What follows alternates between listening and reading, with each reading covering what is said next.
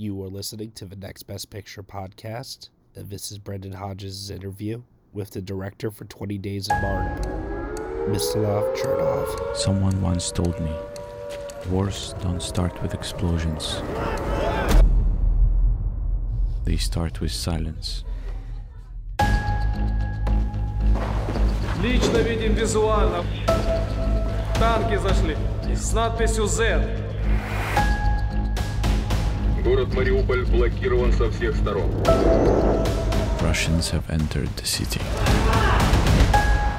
The war has begun, and we have to tell its story.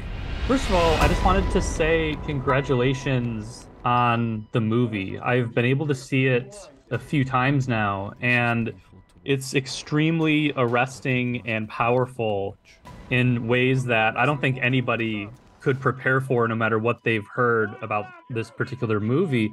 My first question for you is you know, when you were there capturing this footage, at what point did you decide? I think I might be able to turn this into a longer feature as opposed to just sending it to different news organizations or something like that. So, um, I am first of all a news cameraman. So my primary goal always is to film these news dispatches that can be used by AP and by AP's clients. However, I think somewhere around um, when the city was uh, completely surrounded, it was around 4th of, of March. And uh, I was kind of feeling that, and I realized that there is actually no one uh, else except us that is uh, recording and sending uh, stories.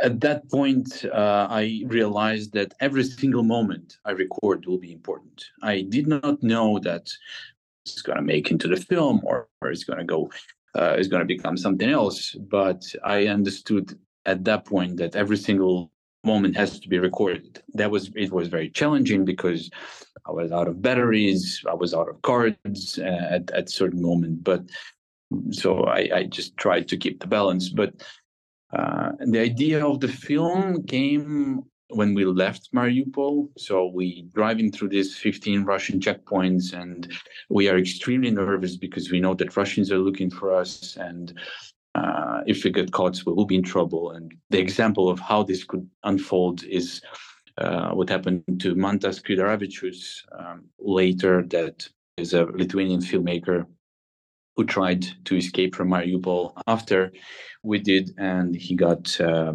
shot, um, just executed on the on the checkpoint. So that gives us insight of what would happen to us. I was really nervous because I really wanted to carry out this 30 hours of footage. It was important to to to bring out the originals. And when we did uh, i knew that i have to do something with them because one minute two minute news pieces just not do not give enough context context and uh, uh, feeling how it, how it really was. Um, and the drama theater bombing happened a day after we left. So uh, you know, I also felt terrible for not filming that, and I wanted to do more. So it kind of naturally came into uh, idea to do to do a film, but it wasn't. It wouldn't be possible uh, if, at some point during the siege, I decided to record everything, just to stop doing news and just keep recording. It's so interesting that you say the main difficulties you're citing here, Mstyslav, are that your batteries ran out and you were out of cards because when you're watching this you're you know often in the middle of war zones you're dodging gunfire uh, you hear the roar of planes overhead at all times there's multiple tanks. At one point the tank starts raising you know it, it, the the gun on it the, the big cannon towards where you're filming and yeah. so what was that process like? Because something that i've read for a lot of the acclaim around the movie is you have a really uncanny knack for knowing what to capture in the moment, for knowing where to put your camera, what the audience would want to see. How do you basically block shots? How do you compose shots? How do you know what to film and what not to film as you know, a journalist as now a documentarian when your life could be literally on the line as it was in so much of this footage. To be fair, to be fair, I have to say that a lot of moments, and I truly regret that, and I truly still dream about those moments in my nightmares were not actually captured. Uh, there were several moments which which I just simply missed because I was afraid because I was dodging from these bombs that you know we just mentioned or um, I did not have time to push the button or I didn't have a battery. So I mentioned I mentioned batteries and cards because these are production problems, obviously. Sure. Yeah. Yeah. And I could also say there was no food. We ate only once a day. there was no no water. We had to melt snow to get actual water and but all, all that all that is something that everyone in the city experienced uh, so i can't really complain about that uh, we but um, i think so, so i've been doing this for nine years already the conflict journalism in general started for me uh, when Russia invaded Ukraine in 2014. They, they invaded Crimea and then they invaded um, Donbass. And conflict journalism for me started there. I automatically, as many journal, as many Ukrainian journalists, I became war journalist. I started to work for AP and just happened naturally. Um, and I studied, and I studied from there. And, uh, I went to different different wars. I've been in Iraq, and I've been in Afghanistan, and uh, Syria, and Libya, and Nagorno Karabakh. Every single war but I I was always coming back to Ukraine. It was like a, a cycle for me, an important cycle. I would always come back and I would keep filming. So uh, these nine years I was studying of how to tell stories, how to how to frame, how to how to block. Actually, thank you for for for this term. Yeah, I'm not sure you can you can think of blocking or or or building a scene when you when you are filming news or when you are um, in a life-threatening situation but the fact that i'm also an editor that i edit everything i film it helps me to think of editing while i'm shooting so i start shooting the scene unfolds and i already edit in my head or at least i start editing in my head so the only big difficulty would be uh, to keep filming while you're trying to survive. That is the biggest challenge. So, yeah, to find the right balance between uh, survival and and necessity to to to capture something. That is something I constantly challenge myself about, and I constantly getting angry with myself myself about that I, I am afraid too much that I have to film more and better. No, but, I mean the footage you have gotten here and assembled is just unbelievable. Is a result of an internal struggle. Uh, again, just to just yeah. to say, but what you see is being filmed. Is while you film, you struggle, you struggle. Whether you run away or you keep filming, whether you dodge or you just like go forward or or backwards. So um, uh, yeah, yeah, and then there is a there is always a security protocols that you can follow. So I think it comes down to to a habit. All these nine years, they they I, I have developed a certain method right. to that. That makes sense, know, and I, I noticed that at one point in particular, you mentioned, oh, maybe you know, don't necessarily say blocking, I'm uh, just because it was often so run and gun. But there's one moment where you are in the hospital and one of the physicians is like follow me downstairs follow me and i noticed that you stayed at the stop the top of the stairwell to allow him to walk down into the basement and then you hard cut into this kind of ghastly a very upsetting sight of all the bodies down there and i'm like oh he let the doctor walk down the stairs so he could do the hard cut there was kind of a formal decision to, to do that. And I, I wondered how much of what you you were filming is edited kind of in your head as you're filming or edited in camera like that. That was the most obvious moment of it, but there's so many other moments that flow really smoothly from some of the extraordinary testimony and interviews that you've gotten and stuff like that where to me it's mind-boggling how you have this 30 hours of footage and yet so much of this seems to tell one story and flow so well. So i assumed while shooting it you must have had some idea of how some of it would come together Actually, mm-hmm. you could see you could see how this idea forms in my head slowly. The first several days, there are less connections and there is more standard use kind of shots. But as as the story progresses, as I realize more and more that there might be a necessity to record everything and there might be a necessity to tell a bigger story, you can see me recording more and therefore the scenes are built more extensively and there is more coverage um, and the overall better editing flow coming out of that. Again this is this is something that comes from experience and uh, comes from editing in your head while you're shooting and just trying to predict certain certain situations in advance.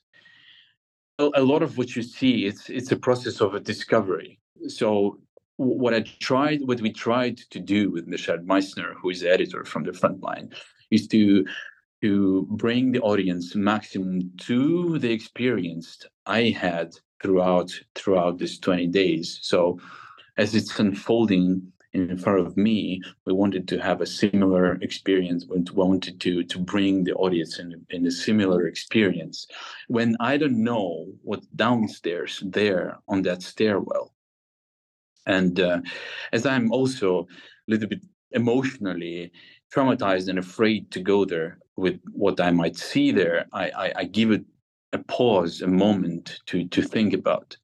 And editing afterwards helps that as well. And also that scene specifically, if we talk about it, there is a, a specific music cue that um, uh, Jordan Dykstra made for these scenes we it's a music that associated with grief. So the audience even before seeing what what is there downstairs the audience already kind of feels what's coming because that is a similar uh, similar music that we already heard when we saw parents losing and grieving over their dead children so yeah that that that all that all comes uh, together in in editing room.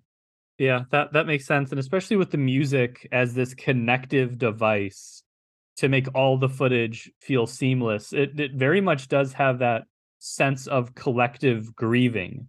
One thing i want to ask about that you just briefly touched on is how you at some point made the decision not to make this feel like a thriller or feel like in some way um like an objective analysis of this footage. You put yourself very much inside of your own documentary. And for me that made it a more personal and emotionally overwhelming experience. You're telling us almost your stream of consciousness even while you're interviewing subjects. You're like oh should i have shut the camera off?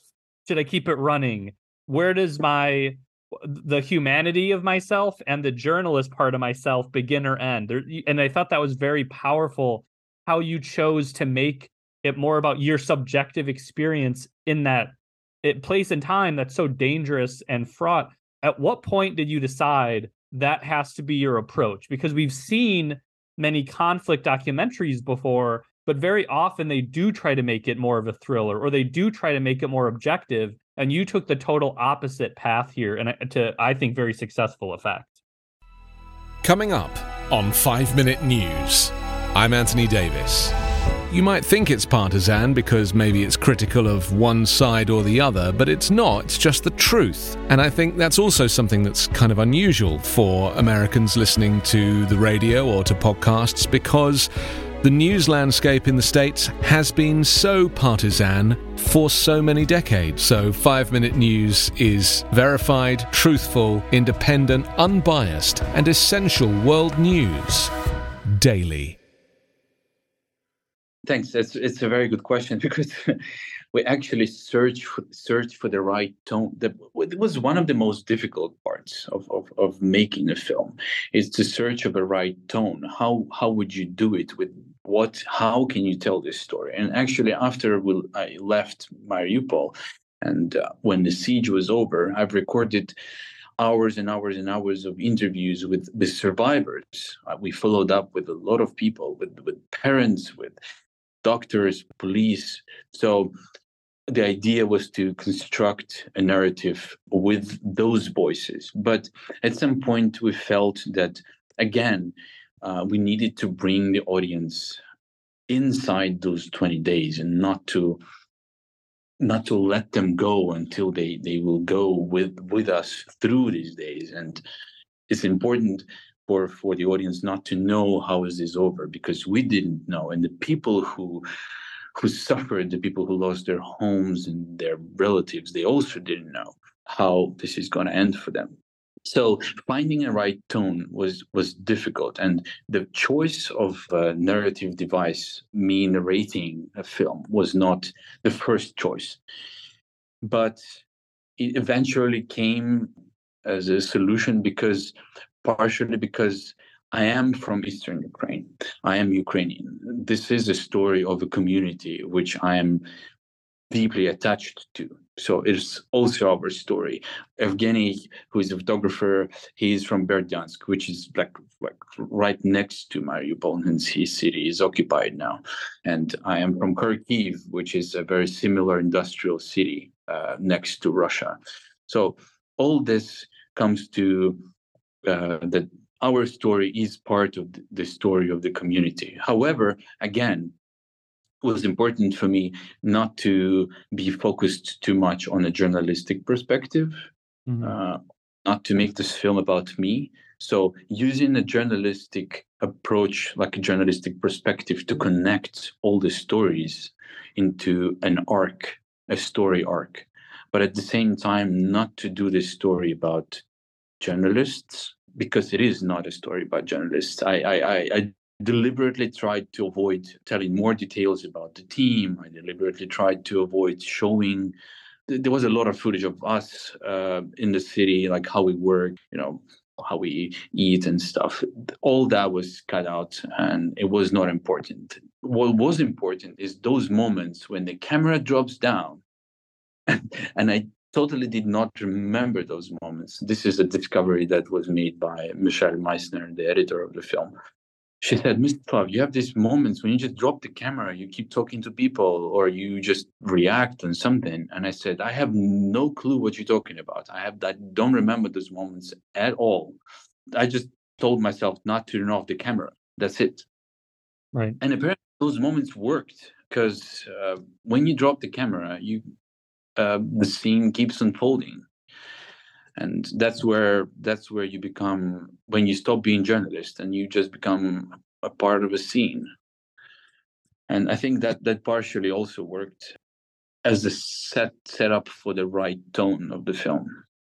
Yeah that makes sense. And i love that phrase drop the camera because it's literal but it's also kind of a metaphor in in this case too. And it's very fascinating you bring that particular stuff up because in so many of those moments it's like your humanity just took over and you you were there and you were reacting as a human being as well as a journalist. And so i wanted to ask you i was struck by how willing people were to be interviewed how willing people were to give you know their their own perspective. And there's uh, one or two moments where you're filming and someone actually asks you in the same shot, "Oh, can you interview me? Can I speak?" Um, my question was, I know a lot of this probably is just people were so heartbroken and traumatized they wanted to get that truth out there to the world, but what did you do, if anything, to uh, to get that level of trust between you and the people you're interviewing? Because a lot of these people we see they don't know what's happening right? They have no news infrastructure to communicate with them. You know, they don't know up from down. The, their world is, is crashing down, and yet you found a way to get them to speak with you. So, what were you doing behind the, the, the camera or between the scenes that made them trust you? Um, actually, those people who said to, pardon my language, to fuck off, uh, they uh, they did to the film. I respect their opinion, and they they're not they're not in a film. There are people who swear in the camera, but they do it deliberately just to express their opinion, and they are in the film. But those people who just said, "Hey, please don't film me," they, they're not they're not there, and there were quite a few of them actually. But and I respect that.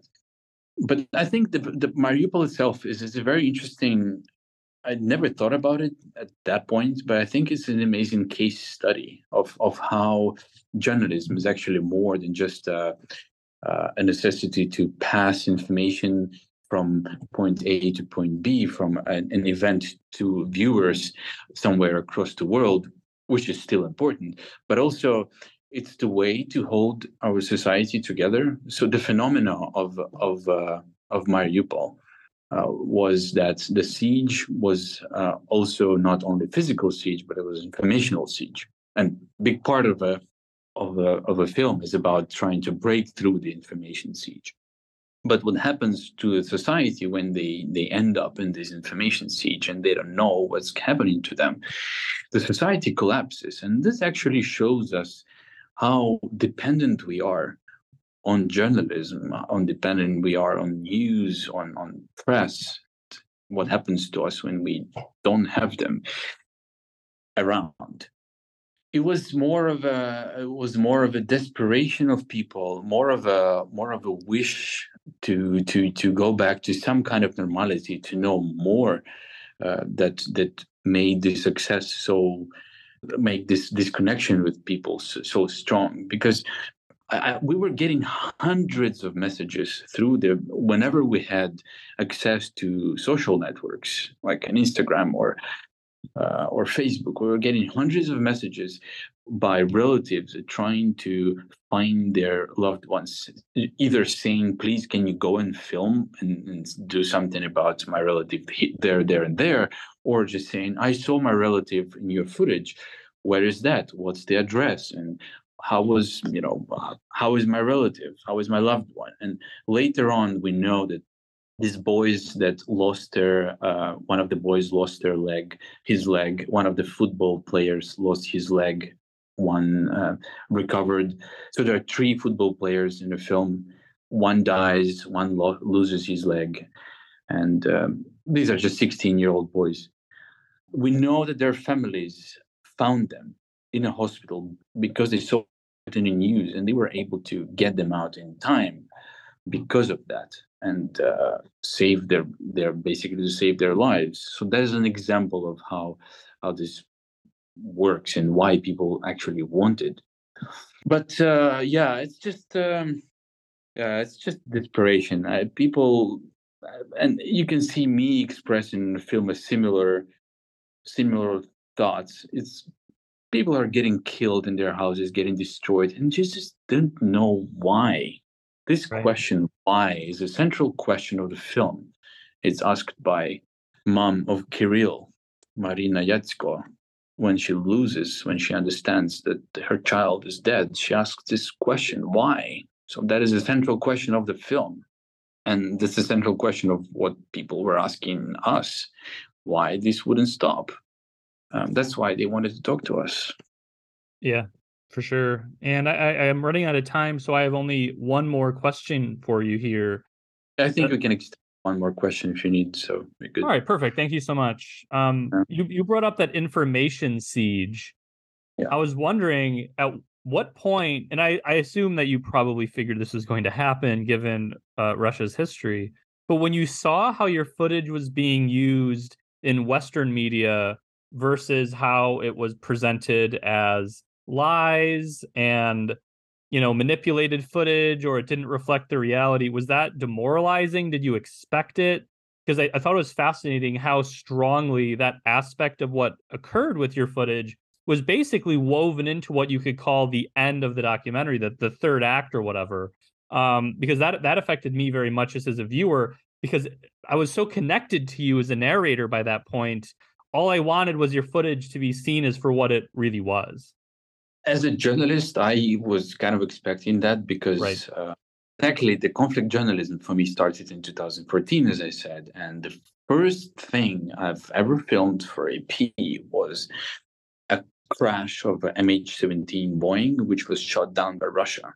So the next, the half an hour after it gets shot down, I go there and I film it and I send it. And I was one of the first Western journalists who sent the footage out. And I'm seeing these horrible scenes hundreds of people dead and children lying in the fields um, and uh, burning bones and plastic and metal and the remains of the plane. And I'm so shocked. And I keep filming this and I send it and I think, oh my God, this is going to stop the war for sure. Or this is going to open our eyes, eyes of everyone. But the next day, I see this footage being used by Russia as much as being used by Ukrainian channels and Western channels. The same thing happened just with a different narrative, with a different interpretation. Same thing happens to uh, footage of maternity hospital bombing. The phenomena is that the usage of this footage in the Russian media was as big as the usage of in, in the Western media and the Ukrainian media. It's just interpretation was was completely opposite to the truth. So I expected that to happen. It still made me confused, but it also made me think about that we really need to follow up with the stories. That's what we usually do. And that's what kind of drives the story forward. We need to follow up, we need to find these women, and that moves you forward. But we really thought a lot about how to make this part of the film narrative as well. How would you transfer this? How would you show the audience how the footage is being misinterpreted. So this one was was one of the challenges while while making the film, of uh, of just making this part of a story, making this uh, the transformation of the meaning uh, into uh, into a film. How to how to put it into a film.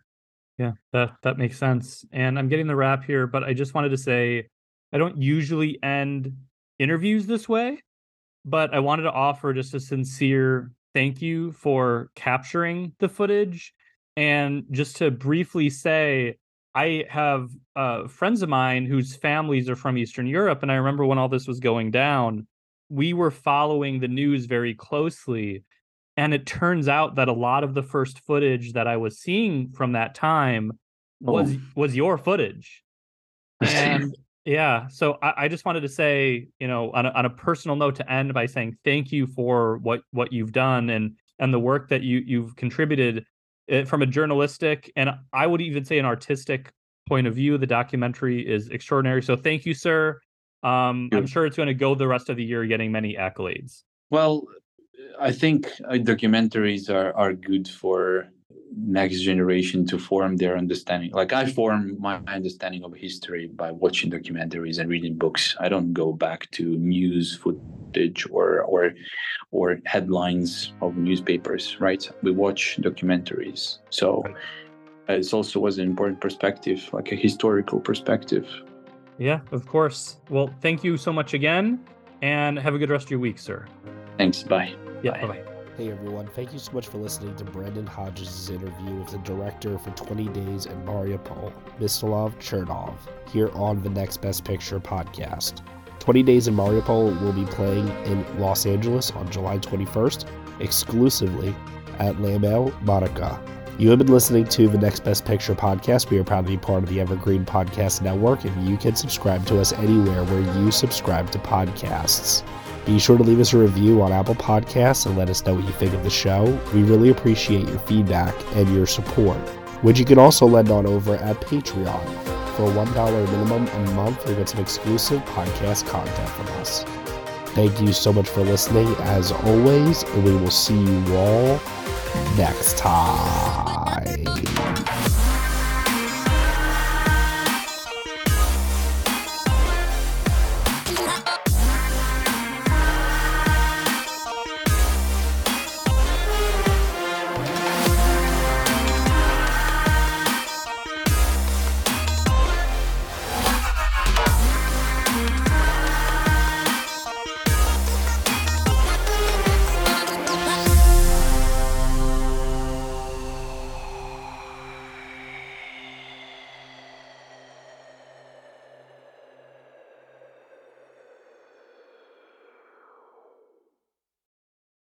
Hey, there. I'm Hannah. And I'm Audrey. We are a sister filmmaking duo and co hosts of Sleepover, Sleepover Cinema, our show where we analyze the films that created the collective unconscious of the girls, gays, and theys of the late 90s and early 2000s. Princess Diaries, The Cheetah Girls, Aquamarine, Cinderella, the one starring Brandy. We haven't stopped thinking about these movies since we first saw them, and we want you to rewatch them and review them with us. Are these movies as bad as critics would have us believe? Do we even care if they are? We are always unpacking that very question on Sleepover Cinema. Check out Sleepover Cinema wherever you get your podcasts or at evergreenpodcasts.com. See you soon.